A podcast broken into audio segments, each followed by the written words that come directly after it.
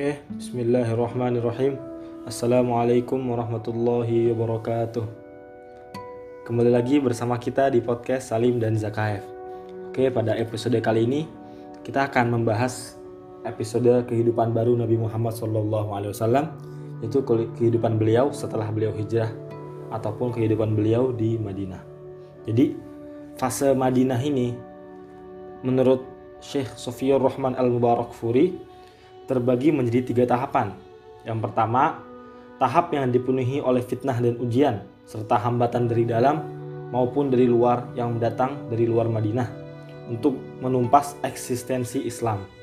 Tahap ini berakhir sampai perdamaian Hudaybiyah pada bulan Dzulqa'dah tahun 6 Hijriah. Yang kedua, tahap genjatan senjata dengan para pemimpin paganisme. Tahap ini berakhir sampai Fathu Makkah, yaitu pada bulan Ramadan tahun 8 Hijriah. Tahap ini adalah tahap penyerukan Islam kepada para raja-raja di luar Makkah dan Madinah. Yang ketiga, tahap masuknya orang-orang ke dalam Islam secara berbondong-bondong. Tahap ini adalah tahap datangnya para kabilah ke Madinah. Tahap ini berakhir sampai akhir kehidupan Rasulullah Shallallahu Alaihi Wasallam, yaitu pada bulan Rabiul Awal tahun 11 Hijriah. Nah, sebelum kita membahas lebih lanjut sudah sepatutnya nih kita mengetahui dulu apa itu makna hijrah dan kemudian kondisi dan latar belakang lainnya yang ada di Madinah waktu itu. Nah, hijrah di sini bukan hanya bermakna menghindar dari fitnah atau cacian, namun juga bermakna membantu mendirikan masyarakat baru di dalam negeri yang aman. Oleh karena itu, setiap muslim yang mampu wajib ikut andil dalam membangun negeri baru itu dan mencurahkan kemampuannya untuk melindunginya dan membelanya. Nah, sudah pasti pada masa itu pemimpin dan pembimbingnya adalah Rasulullah Wasallam. Nah, perlu kita ketahui pada saat Rasulullah Wasallam tiba di Madinah, beliau dihadapkan oleh ada tiga golongan, tiga kelompok masyarakat. Nah, setiap golongan tuh memiliki kondisi yang berbeda dengan golongan yang lain. Beliau menghadapi berbagai masalah dari setiap golongan dan golongan yang beliau hadapi masalahnya setiap uh, setiap golongannya tidak sama gitu. Nah, ada tiga. Yang pertama, para sahabat beliau sendiri kaum Ansor radhiyallahu anhum. Dan yang kedua kaum musyrikin yang belum beriman. Mereka termasuk inti dari kabilah-kabilah di Madinah. Jadi sebagai informasi jadi uh, kaum muslim atau Ansor yang asli dari Madinah itu mereka tuh rata-rata terdiri dari suku Aus dan Khazraj. Tapi tidak tapi uh, komposisi masyarakat Madinah pada saat itu bukan hanya Aus dan Khazraj, ada suku-suku lain. Nah, oleh karena itu, suku-suku lain yang belum memeluk Islam ini dikelompokkan sebagai kaum musyrikin yang belum beriman tetapi berada di Madinah. Yang nantinya mereka akan beriman seiring berjalannya waktu. Yang ketiga ada orang-orang Yahudi. Jadi pada zaman dahulu ketika orang-orang Persia mengusir orang-orang Yahudi dari Palestina, mereka banyak uh, berhijrah atau berpindah tempat menuju selatan. Dari kan Palestina ada di utara, berpindah ke selatan salah satunya ke Yathrib ini ke Madinah. Nah, permasalahan yang beliau hadapi dari para sahabat beliau adalah masalah perbedaan kondisi antara di Madinah dan Makkah. Ketika di Makkah nih, mereka bersatu dan memiliki tujuan yang sama. Namun rumah mereka berpencar-pencar, tertindas, dan tidak memiliki kekuasaan sedikit pun. Kekuasaannya pada saat itu ada di tangan musuh-musuh Islam. Kaum muslimin tidak dapat mendirikan masyarakat Islam yang baru dengan segala kekurangannya seperti mana masyarakat lain di dunia, masyarakat masyarakat manusia lain di dunia, komunitas lain di dunia gitu. Oleh karena itu, kita lihat bahwa surat-surat yang diturunkan di Makkah atau surat-surat Makkiyah terbatas pada rincian prinsip-prinsip Islam, hukum-hukum yang dapat dilaksanakan oleh pribadi oleh individu doang. Anjuran untuk berbuat kebajikan, berakhlak mulia, dan menjauhi perbuatan-perbuatan tercela. Adapun di Madinah, perkara kaum muslimin ada di tangan mereka sendiri sejak awal. Mereka tidak lagi berada di bawah kekuasaan mana pun. Sudah saatnya bagi mereka untuk menghadapi masalah-masalah peradaban, seperti kehidupan dan ekonomi, politik, pemerintahan, damai, perang, serta koreksi total dalam masalah halal dan haram, ibadah, akhlak, dan masalah-masalah kehidupan lain. Nah, sudah saatnya bagi mereka pada waktu itu untuk membentuk masyarakat baru, yaitu suatu masyarakat Islam yang di dalam seluruh tahapan kehidupannya berbeda dengan masyarakat jahiliyah, memiliki keistimewaan dibandingkan masyarakat mana pun yang ada di dalam alam manusia, dan menjadi cermin dakwah Islam yang karena yang karenanya kaum muslimin merasakan berbagai penyiksaan selama puluhan tahun. Tidak diragukan lagi bahwa pembentukan masyarakat apa pun yang berdasarkan pada ketentuan di atas tidaklah berlangsung dalam waktu singkat. Bukan satu hari, bukan satu bulan, bukan satu tahun. Tetapi berlangsung dalam waktu yang cukup lama. Selama rentang waktu tersebut, undang-undang menjadi sempurna dikarenakan adanya latihan-latihan dan pendidikan secara bertahap. Allah lah yang menjamin bagi kesempurnaan undang-undang tersebut dan Rasulullah SAW adalah pelaksananya dan pembimbing kaum muslimin untuk menuju ke arah kesempurnaan tersebut. Itulah perkara terbesar yang dihadapi oleh Rasulullah SAW dalam kaitannya dengan kaum muslimin. Dan itulah yang dimaksud dalam arti yang luas dakwah Islam dan risalah Muhammad. Dan masalah ini bukanlah masalah yang sifatnya temporal, bukan yang sementara, tapi jangka panjang gitu. Di samping itu adalah masalah-masalah lain yang membutuhkan penanganan segera. Maksudnya apa?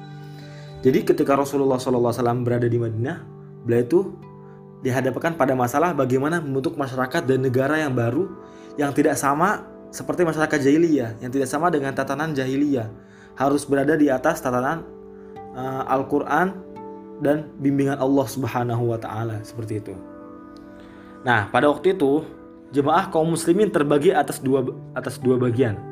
Yang pertama, mereka yang berada di dalam negeri, yang orang asli Madinah, mereka punya harta dong karena mereka kan orang asli sana. Mereka tidak memerlukan apa pun selain rasa keamanan di dalam uh, kota itu di dalam Madinah. Mereka adalah kaum Ansor. Yang kedua, ada kaum Muhajirin yang tidak memiliki apa-apa karena mereka datang dari Makkah. Mereka bukan orang asli sana seperti Ansor.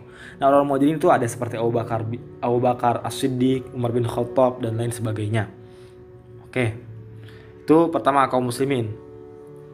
Kemudian masyarakat yang kedua, ada kaum musyrikin yang merupakan bagian dari kabilah-kabilah lain di Madinah. Mereka orang asli juga, mereka orang Arab.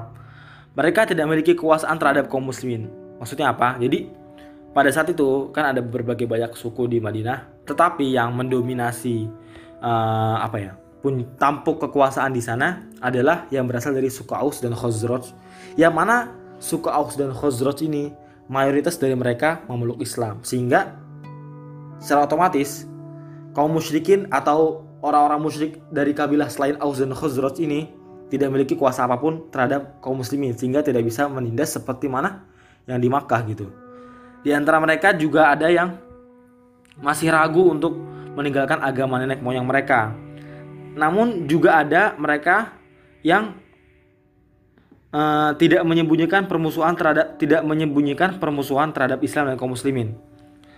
Setelah berlalu waktu yang cukup lama, mereka akhirnya memeluk Islam dan memurnikan ketaatannya kepada Allah. Akan tetapi, di antara mereka ada juga yang menyembunyikan permusuhan, ada yang menyembunyikan permusuhannya kepada Rasulullah Shallallahu Alaihi Wasallam dan kaum muslimin. Tetapi mereka tidak mampu menghadapi kaum muslimin, bahkan terpaksa menampakkan sikap cinta karena kondisi tidak memungkinkan. Di antara tokoh mereka adalah Abdullah bin Ubay.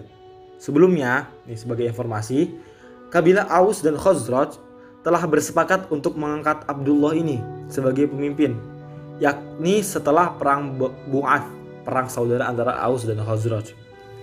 Tetapi sebelum uh, Abdullah bin Ubay ini diangkat menjadi raja karena berhasil menengenahkan, mendamaikan antara kedua suku tersebut, Rasulullah Wasallam itu datang ke Madinah, sehingga Abdullah bin Ubay merasa bahwasanya Rasulullah Wasallam merampas kekuasaannya, maka akhirnya dia membenci Rasulullah SAW.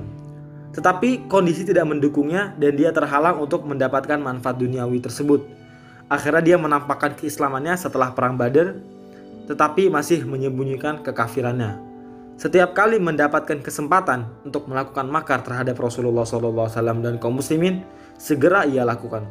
Sedangkan rekan-rekannya, yaitu para pemimpin yang tidak berhasil mendapatkan kedudukan yang diharapkan dalam kekuasaan Abdullah bin Ubay, pun akhirnya mendukungnya dalam pelaksanaan segala rencana makarnya tersebut.